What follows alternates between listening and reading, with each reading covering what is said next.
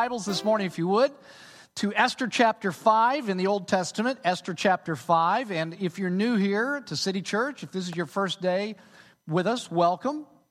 We've been in a, in a series for, uh, I guess, the last four weeks. This is the fifth week. Uh, on a true story in the Old Testament in a book named for a woman, Esther. And we've called this series Wonder Woman. I think you'll understand why as we look at the book today. Now, I just I do want to give everyone a quick review, especially those of you who are new. This book is about a narcissistic, misogynistic Persian king. And he has been tricked by his prime minister into issuing an edict to kill all of the Jewish people in the Persian kingdom. And oh, by the way, the king's queen is Jewish, but he doesn't know it. The queen has been urged by her uncle to go to the king and to intercede for the Jewish people. But you don't go to the king. See, it doesn't work that way. If the king wants you, he sends for you, you don't go to the king. And if you go to the king, you're taking your life in your own hands. He's likely to kill you for doing so. And that's not an exaggeration. In fact, you'll see this at the end of chapter 4. We saw it last week. I'm going to put the verse up on the screen. After Esther's uncle had challenged her to go to the king, this is what she said. She said, Go gather together all of the Jews who are in Susa and fast for me. Do not eat or drink for three days, night or day. I and my maids will fast as you do. And when this is done, I will go to the king, even though it is against the law. And if I perish, I perish. So this is not an exaggeration when I say that the king may kill you for going to him. This is exactly what she feels. Her life is in great danger here. And I also want to say that this is, is, this is the closest that the book of Esther ever gets to mentioning the name of God. His name is never explicitly mentioned in Esther. There's not even any conspicuous miracles that you can find. This is as close as it gets when, talk, when they talk about praying. And yet, even though his name is never explicitly mentioned, when you look back, after you read the whole book and you look back, it's clear that God was all over this book, all over the actions in this book. And we said that that's one of the ways that he works in our lives, that he's, he's usually, he's, he's rarely conspicuous, but he's always involved in the storyline, in the details of the storyline of our lives, right? Okay, let's start reading now at chapter 5, verse 1. On the third day, that's no accident, by the way, that it's the third day. On the third day, Esther put on her royal robes and stood in the inner court of the palace in front of the king's hall. The king was sitting on his royal throne in the hall facing the entrance. And you guys understand what's happening here, right? This is the moment that she's been praying about for three days. She's going before him. Her knees are probably shaking. She might be breathing her last breath. Her heart is in her throat. What's going to happen? King was sitting on his royal throne in the hall facing the entrance. When he saw Queen Esther standing in the court, he was pleased with her. And he held out to her the gold scepter that was in his hand. And so Esther approached and touched the tip of the scepter. And then the king asked, what is it, Queen Esther? What is your request? Even up to half the kingdom, it will be given to you. You know, if you think about it, Esther was, for all intents and purposes, as good as dead, wasn't she? But on the third day, she was given new life. Does that sound familiar to anybody? For three days, Esther lived under the specter of death. She was fasting and praying. And guess what? Guess what? The king just happens to be on his meds today, and he's kind to her. He shows her favor. And again, this is what we've been saying that God is rarely conspicuous, but always involved in the storyline of your life. The king spares her, he even tells her to ask for anything she wants up to half of his kingdom. Now, it seems obvious to me, I don't know about you, but it seems very obvious to me that this is the perfect moment for her to ask him to spare the Jewish people. Look at verse 4. If it pleases the king, replied Esther, Let the king, together with Haman, come today to a banquet that I have prepared for him. Bring Haman at once, the king said, so that we may do what Esther asks. Now, wait a minute. Why didn't she ask him here? Why didn't she just say, you know, king, please spare the Jewish people? A decree has been issued. The prime minister tricked you into it. Please spare the Jewish people. Why doesn't she just do that in that moment? Well, it's a little hard, really, to say.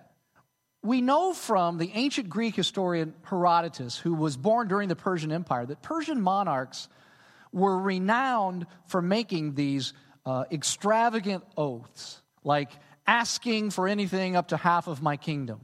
But it was just part of their custom. And so it didn't mean that they were really willing to do that. It was just a way of saying to them, anything that you want, anything that you ask for, if I can do it, I will give you. I mean, it was sort of that way. You know, we do that in a polite way, and we don't really mean like, you know, if you like if you want a car, I'll buy it for you. We don't really mean that. We, we're just saying we want to help in any way that we can. I think that's what the custom is here. And so, likely, what we're seeing here is the first exchange in a play of ancient Middle Eastern courtesies. So she invites him to this banquet that she has prepared in his honor. Look at verse 5. So the king and Haman went to the banquet that Esther had prepared. As they were drinking wine, the king again asked Esther, Now, what is your peti- uh, petition? It will be given you. And what is your request? Even up to half the kingdom, it will be granted. Now, look, if, if it wasn't the right moment when the king first offered half the kingdom, this is surely the moment. Wouldn't you agree? The king's belly is full of food and wine. And here's the moment to say, I want Haman's head on a platter. Spare the Jewish people. But watch, verse 7. Esther replied, My petition and my request is this if the king regards me with favor, and if it pleases the king to grant my petition and fulfill my request, let the king and Haman come tomorrow to the banquet. I will prepare for them. Then I will answer the king's question. Now, I'm getting impatient. If I'm the king, I'm thinking to myself, let's get to the point. I have a kingdom to run here. I can't just keep going to banquets. It's difficult to know exactly why Esther delays here. But you know, one of the things that we've seen throughout this book is that for some reason, banquets are extremely important to this king. There have been, up until here, there have been three of them in the first few chapters. Perhaps that's why she delays. Maybe she delays because she sees something in the king. Maybe she plans on sleeping with the king tonight. Whatever the reasons, she delays again. But in her delay, she has quite cleverly extracted from the king a real promise here in verse 6 that whatever she wants, it will be granted, he said. What's your petition? Whatever it is, it will be granted. And then he repeats, you know, that phrase that they do that, you know, I'll give you up to half the kingdom. But even before that, he just says, whatever your request, it, whatever your petition, it will be granted. So the king and Haman leave. Haman, Haman, he's in a great mood about all of this. He just had dinner with the king and the queen. He's very proud of, of, of this, that he's been invited to this dinner, as we will see in just a few moments. He's probably walking home and singing to himself, I'm too sexy for my shirt, too sexy for my shirt. But wouldn't you know it? As he's headed home, he runs into guess who? Mordecai. Mordecai. And the same thing happens again. Mordecai won't show him the respect that he craves, and it infuriates Haman again. He gets home, he gets his wife, and he, and he gets his friends together. And in verse 11, he starts to boast. Look at this. Haman boasted to them about his vast wealth, his many sons. That was a sign uh, that was sort of a sign of success in that day, that you had a number of sons. He boasted to them about his vast wealth, his many sons, and all the ways that the king had honored him, and how he had elevated him above the other nobles and officials. And that's not all Haman added. I'm the only person Queen Esther invited to accompany the king to the banquet that she gave. And she has invited me along with the king tomorrow. Blah, blah, blah, blah, blah. I'm so wonderful. Don't you hate it when you, have you ever been around people like this? They just, I mean, they're constantly tooting their own horn and telling you all the great things about them. But watch what he says next. This is fascinating. This is fascinating. After all that stuff that he's just talked about, that he's just boasted about, he says this But all this gives me no satisfaction. As long as I see that Jew, Mordecai, sitting at the king's gate. You see here, right, that in this case, the word Jew is a racial epithet. I mean, he, he, he's not using that word descriptively, he's using it in a derogatory manner. That Jew, Mordecai. He tells his friends and his wife all of this. Watch what happens. His wife Zeresh and all of his friends, notice that the only person named here is his wife, not the friends. His wife Zeresh and all of his friends said to him, have a pole set up reaching to a height of 50 cubits. That's about 75 feet. Have a pole set up reaching to a height of about 50, of 50 cubits and ask the king in the morning to have Mordecai impaled on it. Then go with the king to the banquet and enjoy yourself. The suggestion delighted Haman, and he had the pole set up. Whoa, baby, this is one cold blooded wife. How would you like to? How would you like to go home to that every night? Did you, did you see the, specificity of her uh, response, she's thought this thing, this thing through. She doesn't say just have a pole set up. She says have a pole 75 feet high set up. She doesn't say, hey, just sometime in the future, why don't you do this? She says, in the morning, go do this. And then afterwards, she says, go with the king to dinner and be happy. she's got this teed up. I'd hate to go home to that. Get in an argument with her before girls' night out. She might pull out the 12 gauge, shoot you, and then go dancing with her friends and have a great time. This is a tough woman. And I don't know, I don't know if you've I don't know if you've noticed this, but it's very ironic that here in this misogynistic kingdom where the men demand that their women stay in place, in chapter 5, at least, it seems like the women are running the show, does it not? I mean, it's the women that are directing all of the action here. And of course, all the women here in the church say, well, of course, that's the way it is. That's the way it always works. You know, this week as I was I was thinking about this passage, I was thinking about, you know, what does God want to speak to us as a church about today? And, you know, I've, I've, uh, I've read this book many times. Uh, read it through many times. I've studied this book many times. I've even preached it a number of different times, a couple different times. Um, but this past week, I noticed something that I've never seen before in all of the previous times that I've read, studied, or preached this book. And I don't think it's a coincidence that I saw it this time. There's this fascinating parallel at the end of this chapter between Haman's actions here in chapter 5 and Xerxes' actions back in chapter 1. Here's what I mean. So, for example, back in chapter 1, you'll remember that Xerxes' wife disrespected him. In chapter 5, Mordecai disrespects Haman. Back in chapter 1, you'll remember that it wasn't enough for Xerxes just to banish Vashti. He issued a decree throughout the kingdom that all Persian women must respect their husbands. In the same way, Haman is mad at Mordecai, but he won't just deal with Mordecai. He's going to butcher the whole race of the Jews and kill Mordecai too. There's this comparison between how these two men, the number one and the number two man in the empire, work. And I think God intentionally draws this comparison in order to give us some insight into exactly what it is behind this crisis in the Persian kingdom. Here's a kingdom that, as I said, it's in crisis, one in which the whole city is in crisis. Do you remember what, uh, at the end of chapter 3 what the author said about the city of Susa, the, the capital city? Yeah, he said, he said that they were, be, they were bewildered. The whole city was bewildered. In other words, there's, there's chaos, there's confusion, there's frustration, there's, there's fear. What's going on? And I think this is, I think the reason that this passage is relevant to us today is that it seems to me like the word that you could use to describe the world we live in today is the same word that is used to describe the city of Susa bewildered. I think we as a culture are bewildered.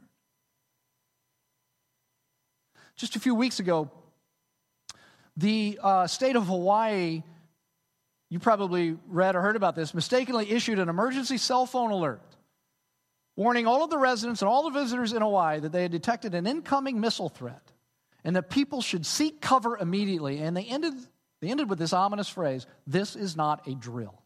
How would you like to receive that?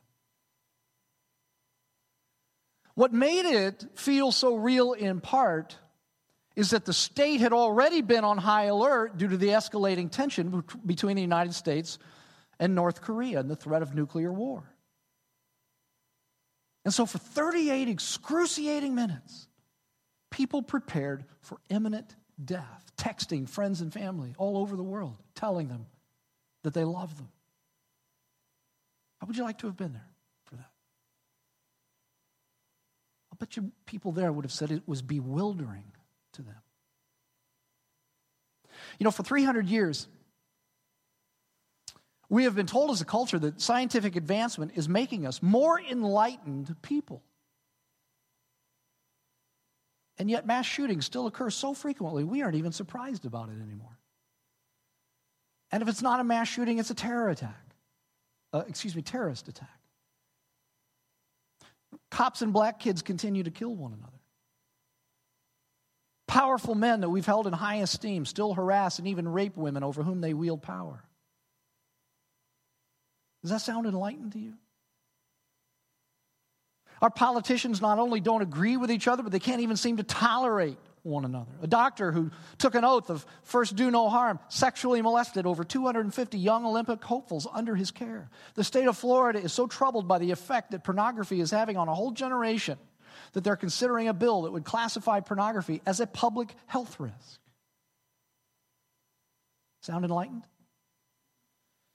We are a nation that revels in diversity, and yet distrust is at an all time high. Families are fragmented, and mainline churches and civic organizations are in eclipse. And it feels sometimes that the center isn't holding and that we're a very fractured republic. I think bewildered would be a good word to describe the culture of America today. If we're so enlightened, why is all of this happening? What's going on around us? Why the chaos? And I think that's important to look at. Because one of the things that's clear in the Bible is that God didn't create the world this way. He created the world in such a way that people would live. Well, the, the Hebrew word that uh, was used to describe it, it was the word shalom. People would live in shalom, meaning an inward and outward sense of wholeness and peace and contentment.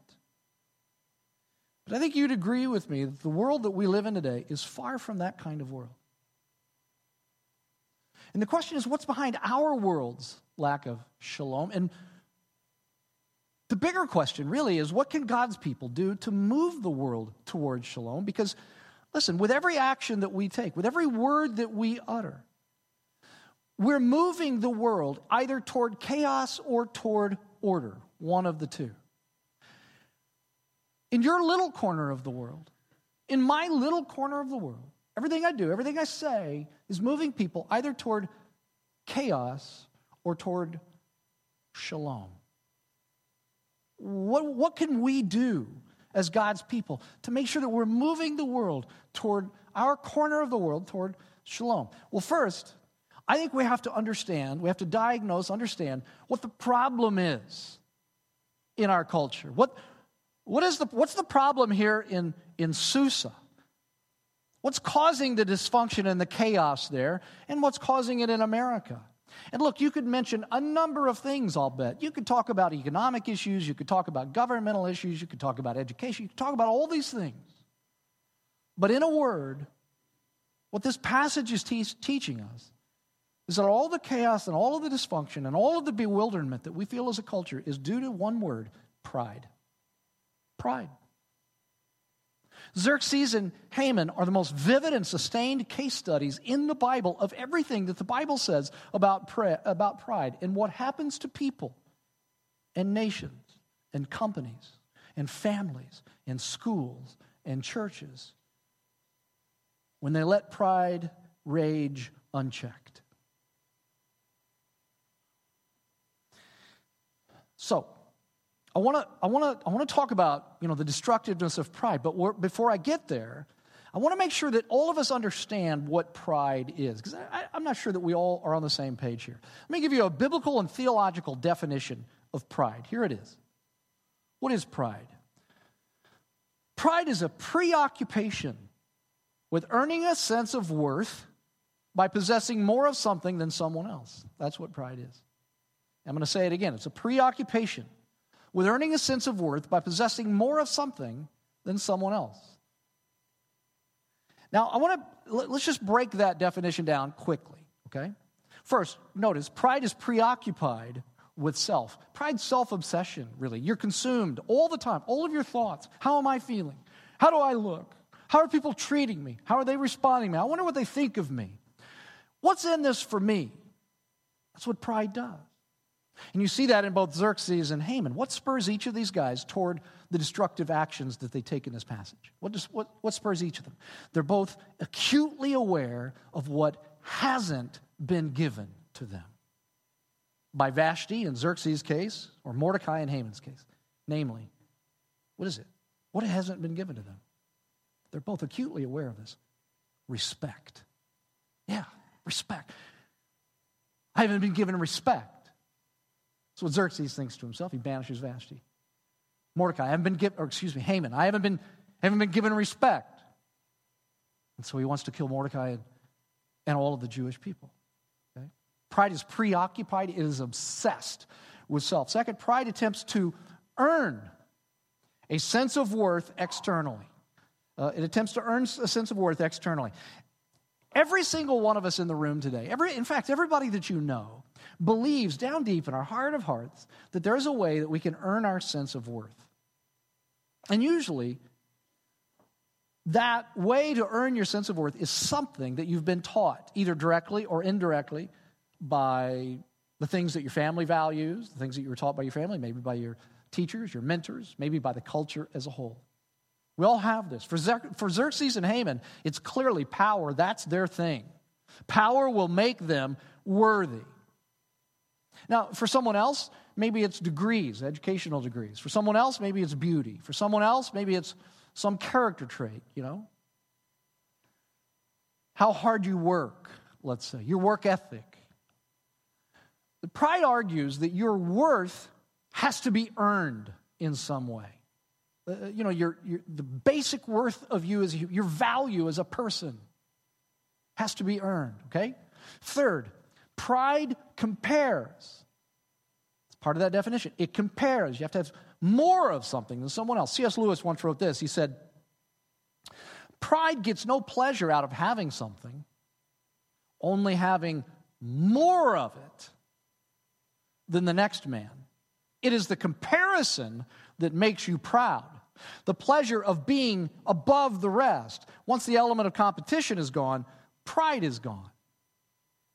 And that's true, isn't it? I think you see, I think this is why you see that Xerxes and Haman have these two seemingly opposing traits. You wouldn't think that they could coexist. And I think it's not just them. I think you'll see it in yourself. I think if you knew me well enough, you'd see it in me. There are times in this book that it seems like these guys feel superior to everyone around them. But then there are these other times, doesn't it? It seems like that they're just massively insecure. Why, why is that? How can, how can those two very opposing traits exist in one person?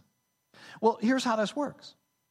If you grew up like both of these men did, believing that power makes you worthy, well, when you're around people who also believe that, and who are less powerful than you are, you feel great about yourself. You're strutting around like Haman, right?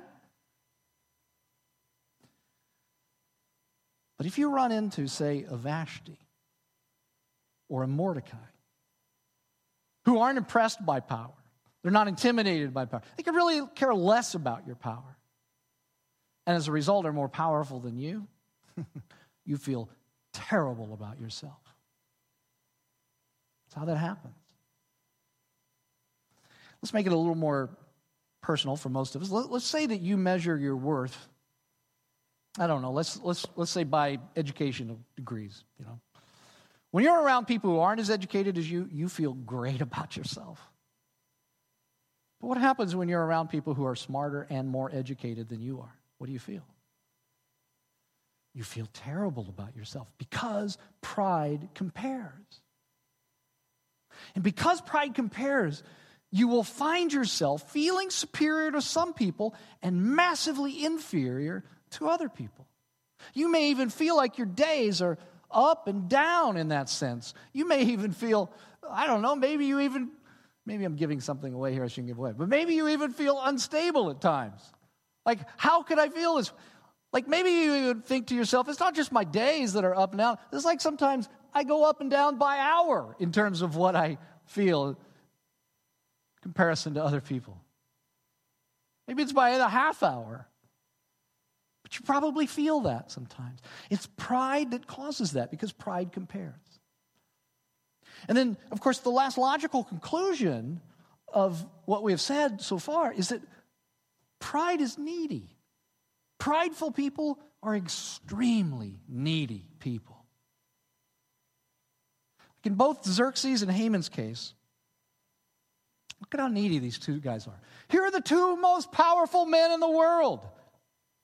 And they need the respect of two relatively powerless people in order to feel good about themselves Vashti and Mordecai. Haman says as much in verse 13 when he says, he says he can't get any satisfaction out of anything in his life because Mordecai won't show him respect. Pride is so needy. Because pride uses people, you see. Prideful people can't love people because they're always using people to get validation of their worth as a person. In fact, you know, we can even do very religious looking things out of pride that most people will think is selfless, but when you get down to it, it was really, you did it so that you would be seen as a good person or as selfless, which then validates you as a person. And in fact, I even tell you this I would argue that this is much of what religion is it's pride masquerading as love. This is pride. This is what it is. This is what's behind the dysfunction in Persia, what's behind the dysfunction in America. It's what's behind the dysfunction in your company, in your department, in your family. It's always pride.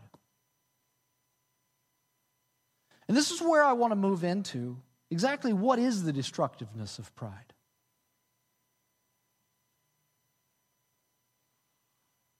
And I think it's not hard to see it in this passage. And I just let me show you what I mean by this. One of the things that pride does and you'll see it here, is that pride makes you do some really foolish things, doesn't it? Xerxes, in a fit of fury, banishes his wife. And he probably alienates most of the women in Persia when he decrees that they must respect their husbands. Makes him look like a fool. He doesn't look like a powerful, self assured king. He looks like a fool.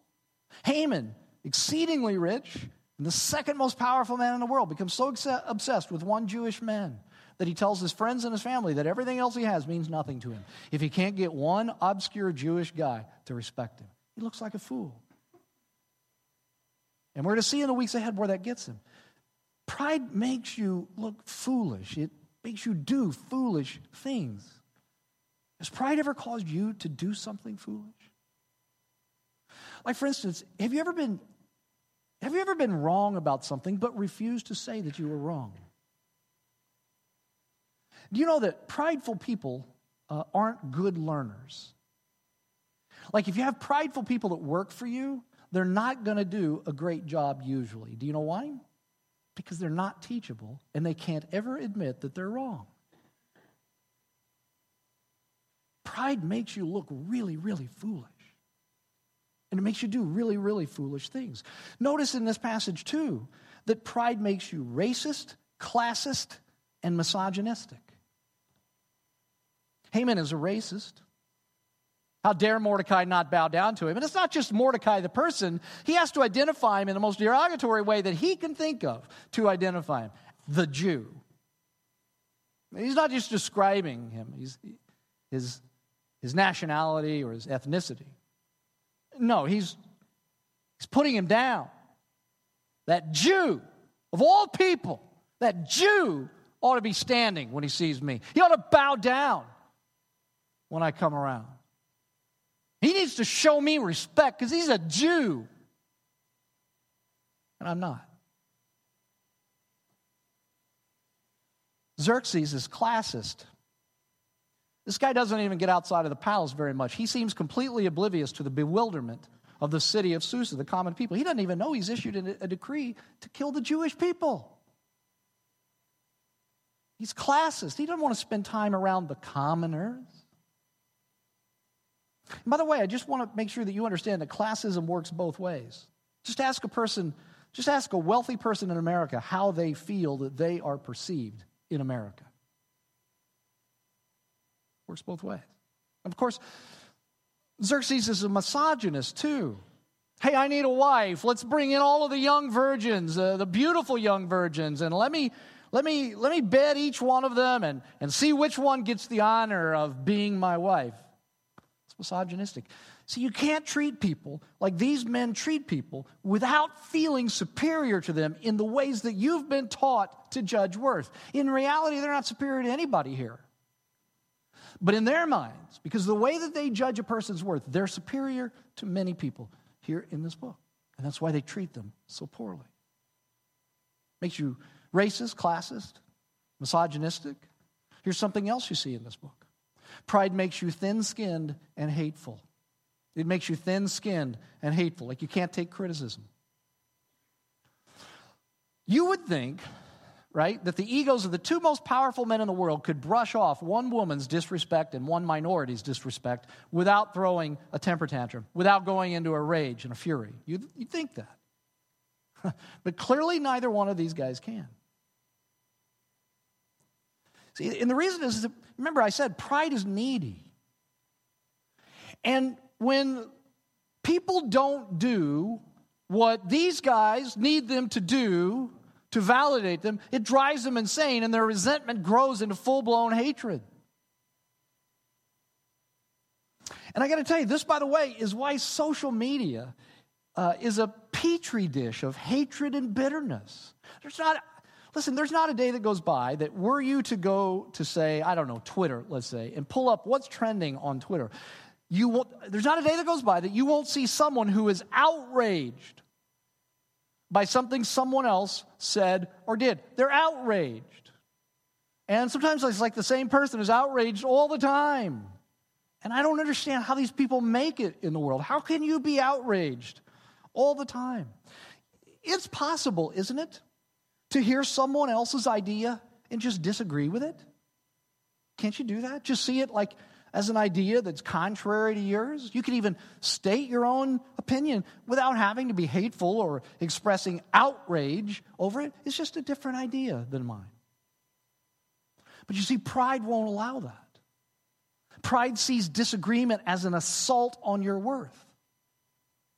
And so we have to come up with these terms like microaggressions and triggers, and we have to give trigger warnings, and we have to provide safe spaces for people because these aren't just competing ideas in the marketplace of ideas. No, any idea that disagrees with me is an assault on my worth as an individual, and so I respond by being angry and hateful. Here's a trigger warning for you today. If you are prideful, you will be uncomfortable here the rest of the morning. Here's a trigger warning. And here's the other thing we don't have a safe space here for you.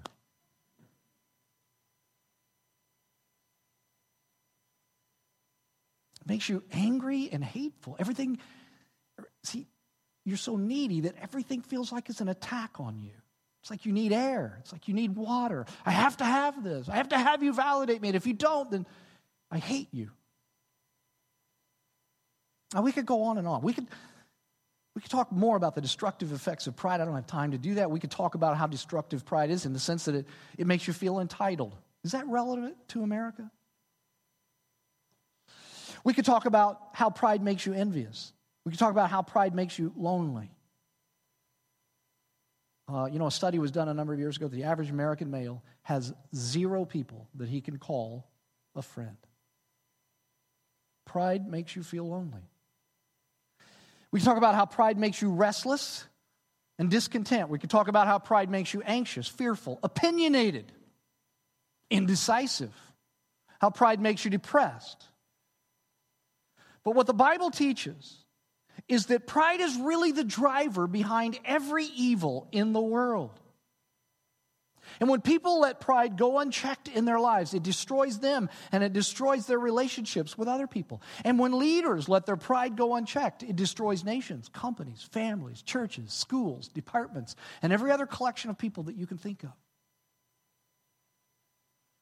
This is why the people of Susa are bewildered and in chaos. And it's the root of the bewilderment in our culture. It is pride, your pride, and my pride, and everyone else's pride writ large on the landscape of America. Do you know what I think is the most dangerous thing about pride of all? It's that no one thinks they're prideful. You know, pride is like pride's a lot like garlic. You don't think you smell like garlic, but everyone else around you is gagging because of it, right? That's the problem with our culture, pride. Where's the hope then? Where's the hope? If nobody thinks they're prideful, and yet that's the very problem in our culture, where is the hope? I want you to hear me on this. The only thing that can release you from the preoccupation with earning a sense of worth by possessing more of something than someone else, the only thing is to know that you have been given all the worth in the universe through the cross of Jesus Christ. Because it was there, you see, on the cross, that the only one who really matters, the one who holds the whole world together, who owns all the gold and silver in the world, who is the subjective and objective center of the universe, who the angels of heaven constantly declare his worth, on the cross, God put a stake in the ground and he died on it in the person of Jesus so that you could know once and for all how much you matter to him, how much you are worth as a human being. So listen to me, hear me on this. You cannot earn a sense of worth. Not in your job, not in your education, not in your beauty, not in anything. You cannot earn a sense of worth. Worth must be granted to you by the grace of God in Jesus Christ. And this is what the Apostle Paul means in the book of Ephesians when he says that we've been given every spiritual blessing in Christ. Man, when you got every spiritual blessing, you can't get more. He says you've been given it, you didn't earn it. You can't get more worth than you've been given. You don't need more worth than that. There's this passage in the Gospel of John. It's, it, it, Jesus, it's, it's a high, it doesn't matter. Jesus is praying for his disciples, and then he prays for all of the people that are going to follow his disciples, who are going to believe in him, like you and me, because of his disciples' message. And as he's praying, he says, as part of his prayer to his heavenly Father, he says this He says, I have given them the glory that you gave me. Now, do you understand what that means? The word glory, it's a word that means honor, worth, value. Jesus says, I have given to them, they didn't earn it, I have given to them the very honor and worth that you gave me, Father. He gave it to us. We're worth as much as the Lord Jesus Christ. Do you understand that? How would that change your life if you really got a hold of that? If you really understood that?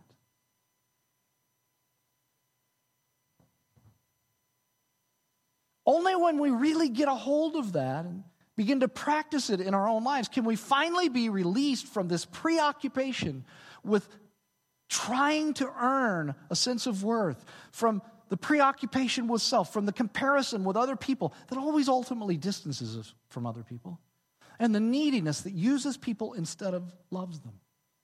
Only when we get that can we be free to love people and serve people instead of being preoccupied with ourselves. And folks, this is why it is up to the church, the people of the kingdom of God, to move the world toward shalom.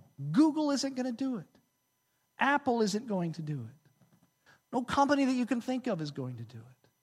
No college is going to do it. No high school is going to do it. No grade school is going Nothing, no politics, no bills are going to move the people of the world toward shalom. Only a person who has acknowledged his pride, acknowledged that worthiness can't be earned, only granted, and then bowed his or her knee at the cross of Christ can experience freedom of any measure from pride.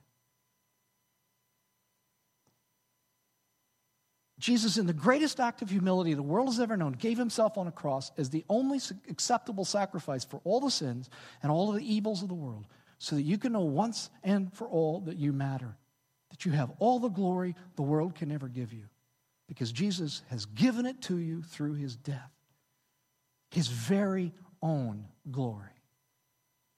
You see, that's the hope of the world. And it's only the people in the church of God who believe this truth that can really go out and serve people and love people in a way that moves our corner of the world toward shalom.